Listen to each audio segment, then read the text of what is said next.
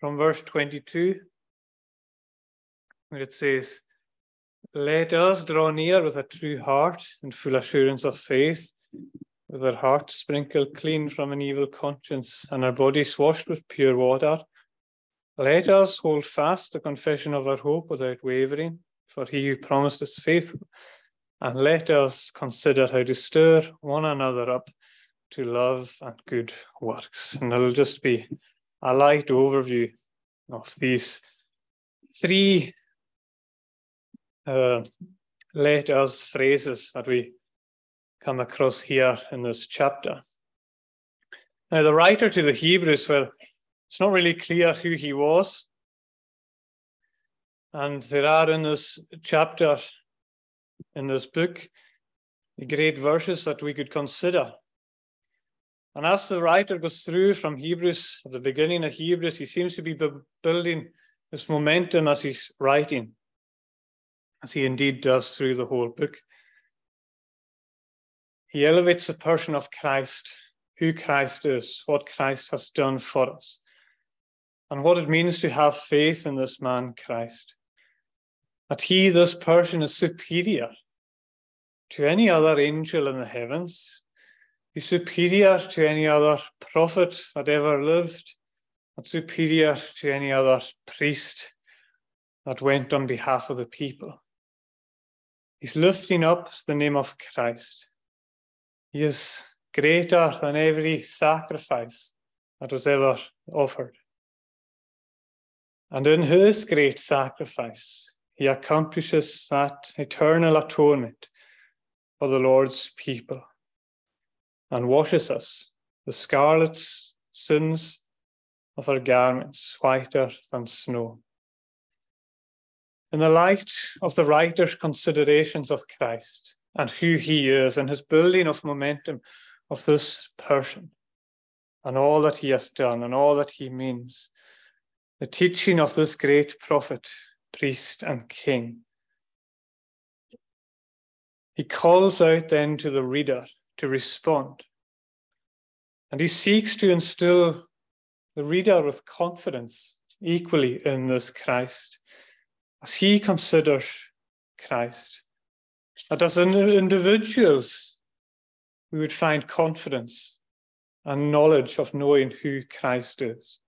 That he is a superior prophet, priest, and king, and our superior prophet, priest, and king but also as a church, that he is a prophet, priest, and king, superior to all others. And in this letter, we have this phrase letter. It's not only repeated here, but it's, it's, it's repeated through the book of Hebrews 12 or 13 times. And often this letter, it's a, it's a resulting clause of the writer looking at Christ. He looks at Christ and then he calls to the people and he says, Therefore, let us, with consequent actions. He turns to the people, he turns to the church to respond with action. Let us do something. Let us, therefore, because of Christ. Sproul says if he was thrown into prison, R.C. Sproul, if he was thrown into prison, and he could only take one book with him. He said it would be the Bible. And if he could only have one chapter of the Bible, he said it would be Isaiah chapter 6. But if he had could one book of the Bible, he said he would take the book of Hebrews. Because he says it brings the whole counsel of God together on every page and gives us the most magnificent portrait of Christ in each chapter. It is that consideration of Christ and then the call to us to respond to this superior person and our Savior. And prior to the text that we have here, the three letters, we were reading of Christ's sacrifice and how the old ways and the sacrificial ways are now not required because through the blood of Christ Jesus, we have been cleansed and is satisfied divine justice in this perfect sacrifice that has been offered for our sins. And therefore, the way has been opened through this sacrifice. The curtain has been torn in two to enter into this kingdom. There is no more need for any further payments. And the section finishes there in verse 17 that he will therefore remember our sins no more and our lawless deeds. They're not to be remembered, they're gone. So then we're presented after this image of Christ, the sacrifice that he has given to us. The writer says there in verse 19, therefore, and then gives us the three letters following. We have confidence to enter the holy places. Let us draw near. Let us hold fast. Let us consider how to stir one another to good works. And even if you consider that, let us, that is set out to each of us, it's important in and of itself because of who he is speaking to. Calls out to the people of God, calls out to each individual here.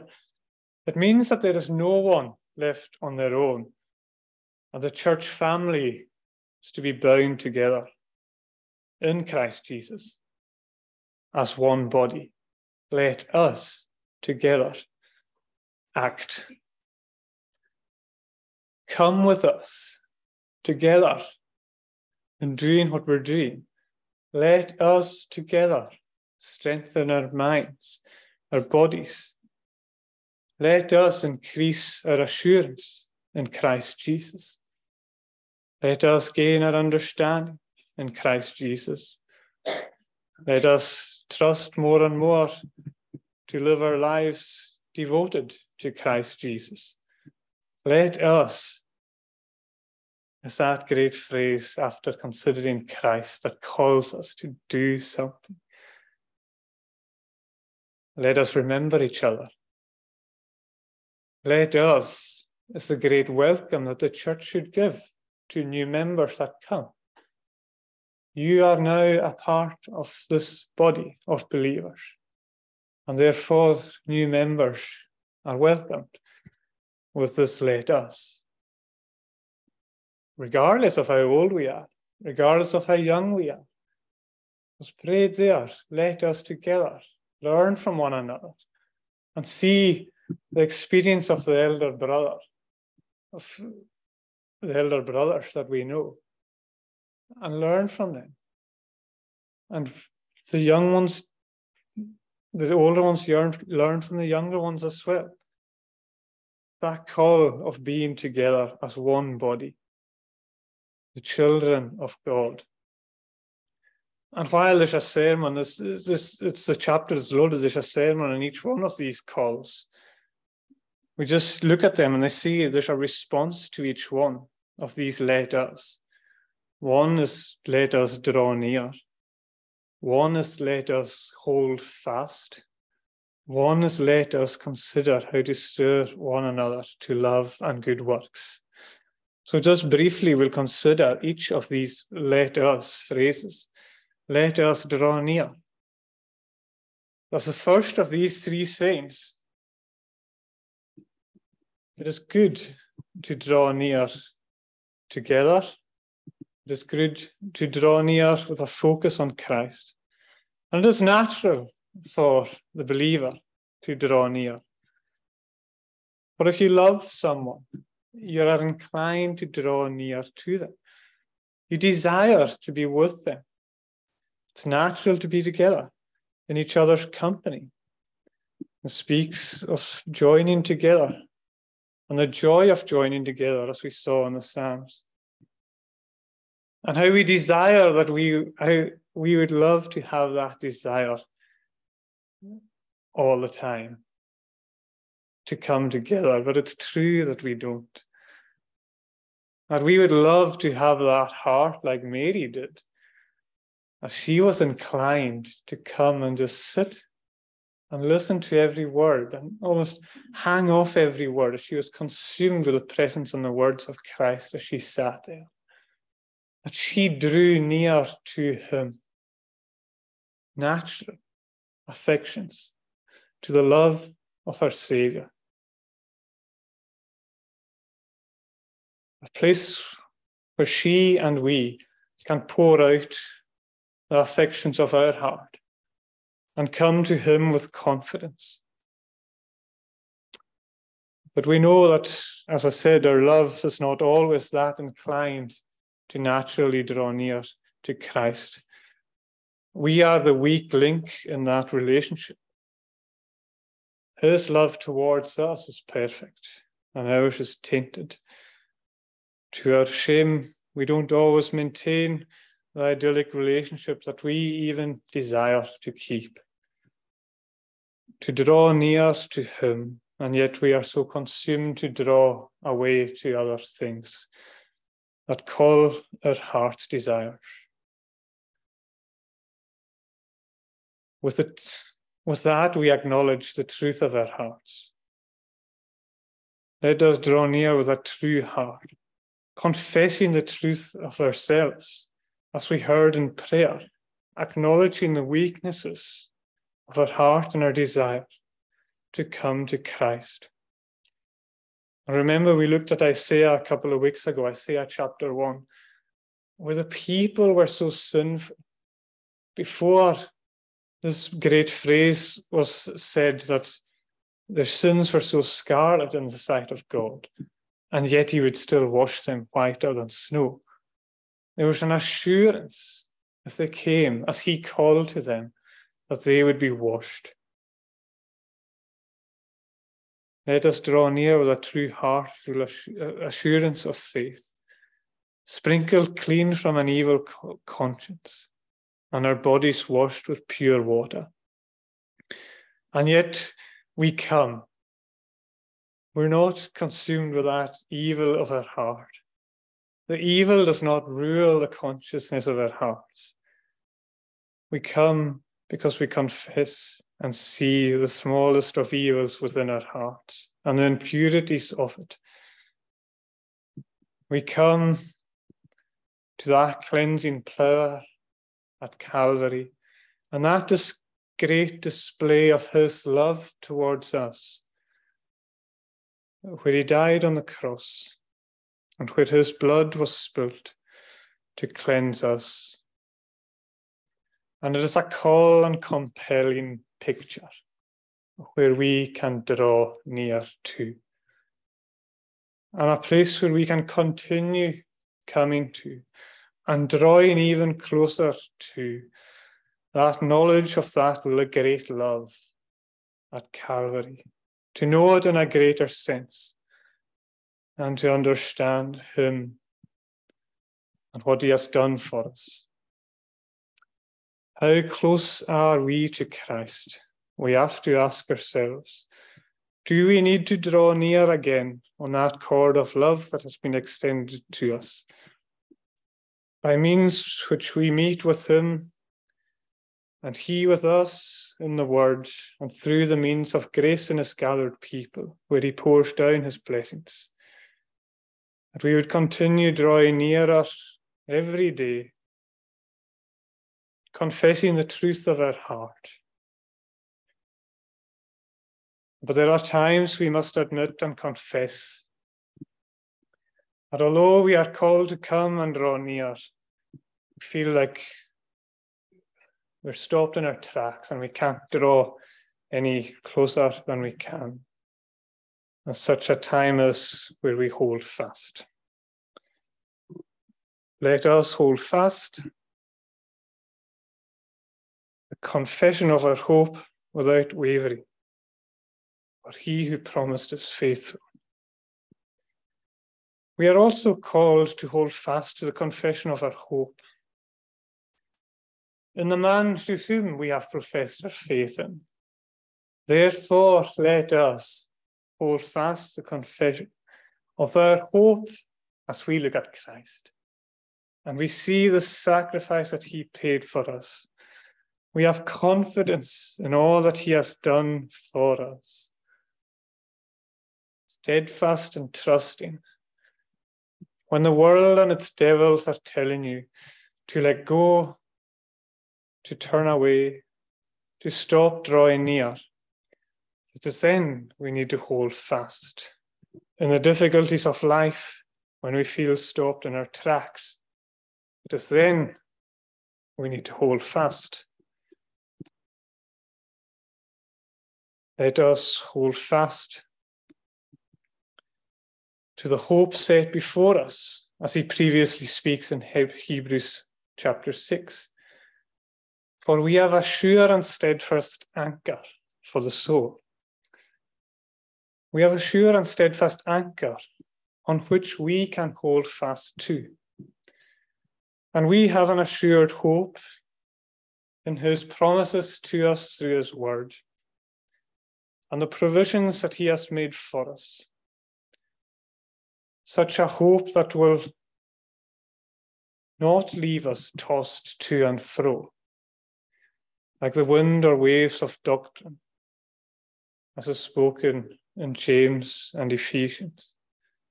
But that anchor, if we hold fast, will keep us secure in the uncertainties of life.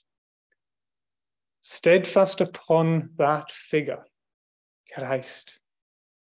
Therefore, we hold fast to the one who holds me.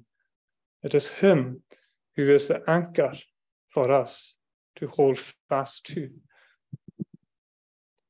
And in these times where we feel like we cannot go on, where we feel like we are just holding on, it is in these days where a word of encouragement can be so precious to us and keep us holding. Let us consider how to stir up one another to love and good works not neglecting to meet together, as is the habit of some, but encouraging one another all the more as you see the day drawing near. The third call, let us. Oh, let us stir up one another to love and good works. The word consider in the Greek has strong implications that we pay attention with the greatest care and consideration to one another. That we consider the need of each other. We consider one another in that great let us be attentive. That we stir one another up. That we support one another in ways that are needed. That we care for one another as we go on to live in love and good works and highlights the importance of being together.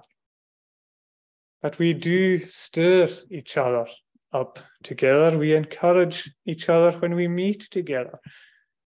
And even we stir one another and keep each other and watch over each other in our marriages, in our friendships, in our families, in our church a family. We stir one another up. We pay attention with the greatest consideration to each other on how to draw one another to love and good works. Let us, in the gathering of God's people as the church, have this special bond of love to stir each other and to encourage one another on the way. And these three let us, just briefly in concluding, let us draw near, let us hold fast, let us stir up one another to love and good works. I want to present to you an image. And there is more to it that I just don't have the time to fully go into it. The simplest of images that ties these three actions in the Christian faith. I'd imagine you are on a raft at sea, and each of you is in your own raft. There is no land to be seen. The sea, as you know, is full of dangers. Storms pass over from time to time. And you realize you must get to land somehow before you perish. And you notice in each corner ropes tied to the raft. And there are people, likewise, in a similar situation beside you, on their own raft, with their ropes that you can speak to and interact to. And have you tried pulling on any of the ropes?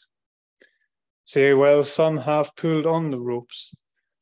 Some have ropes that have been tagged eternal joy,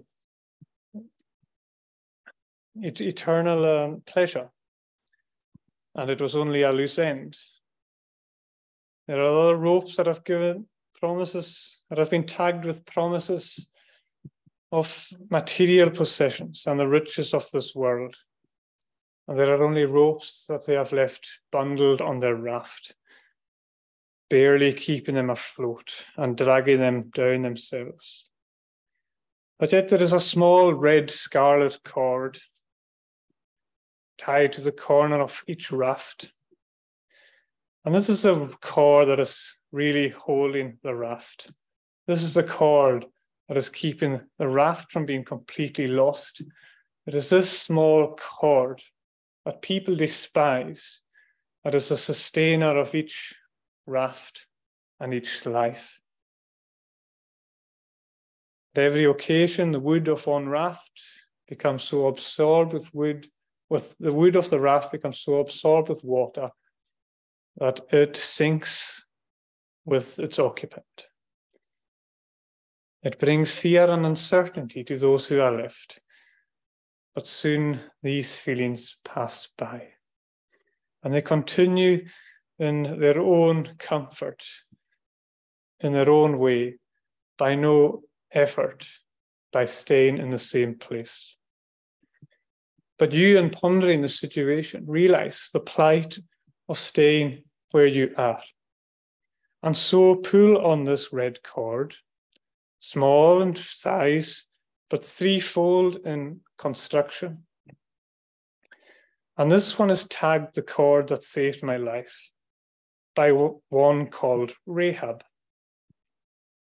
And as you do so, pull on this rope, every effort of it there is a weight to it and pulls you in a sure direction, separating you from the others that you leave behind. And you know that at the end of this cord is something. There is weight to it. And as you draw on this cord, the windings of it are wrapped with the promises of God.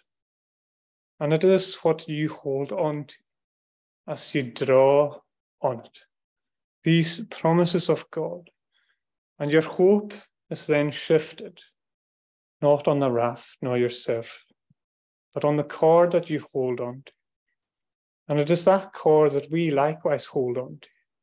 That promises of God on the uncertainties of our lives. And yet that cord is a sustainer of every life, really. Do we pull upon it? Do we draw near upon it? Storms come as we pull upon this cord. Test us, they try our faith in these promises. Do we hold fast to it in the struggles of life? We are inclined to let go of it That cord is the anchor of your hope, isn't it? In no other rope is there confidence to be placed. And you hold on to it and you pull upon it. It's the word of God.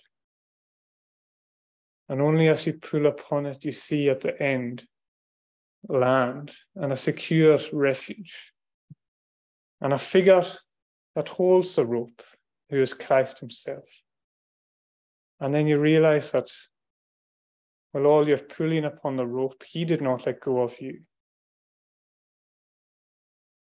And if that rope You stained it with your sins. And the weight of the rope was bundled on the raft behind you. And all the sins of your life and the sins of your hands that stained it were not too much of a weight for the man that held onto you. And he did not let go of you, even when you let go of it. Even if you slipped, even if you are just holding on with doubt, that we hold fast, and yet others come alongside you that are pulling up on the same cord of love that is extended to them. And you encourage one another to continue. Mist may come down and obscure your vision. Surprises may lurk in the water. You may hit a reef and feel grounded. But we hold fast through the difficulties of life. And we hold fast confidently to the promises of God. That He is one that will take that raft and that sins and take us to a sure shore. And He will cut these sins from us and the raft so uncertain and set you on a rock on which you can have confidence in his presence that he was the one that held you all the time through the difficulties and uncertainties of life. As we look at Christ, it is encouraging us to say to one another, let us draw near. Let us hold fast in the times of difficulty. Let us consider one another and stir one another up to love and good works as we go on in the Christian journey, keeping our eyes upon Christ and keeping our eyes also on each other. Let us draw near to Christ. Let us hold fast to Christ and let us stir each other up to love and good works in Christ. May these thoughts be blessed to us. We'll conclude our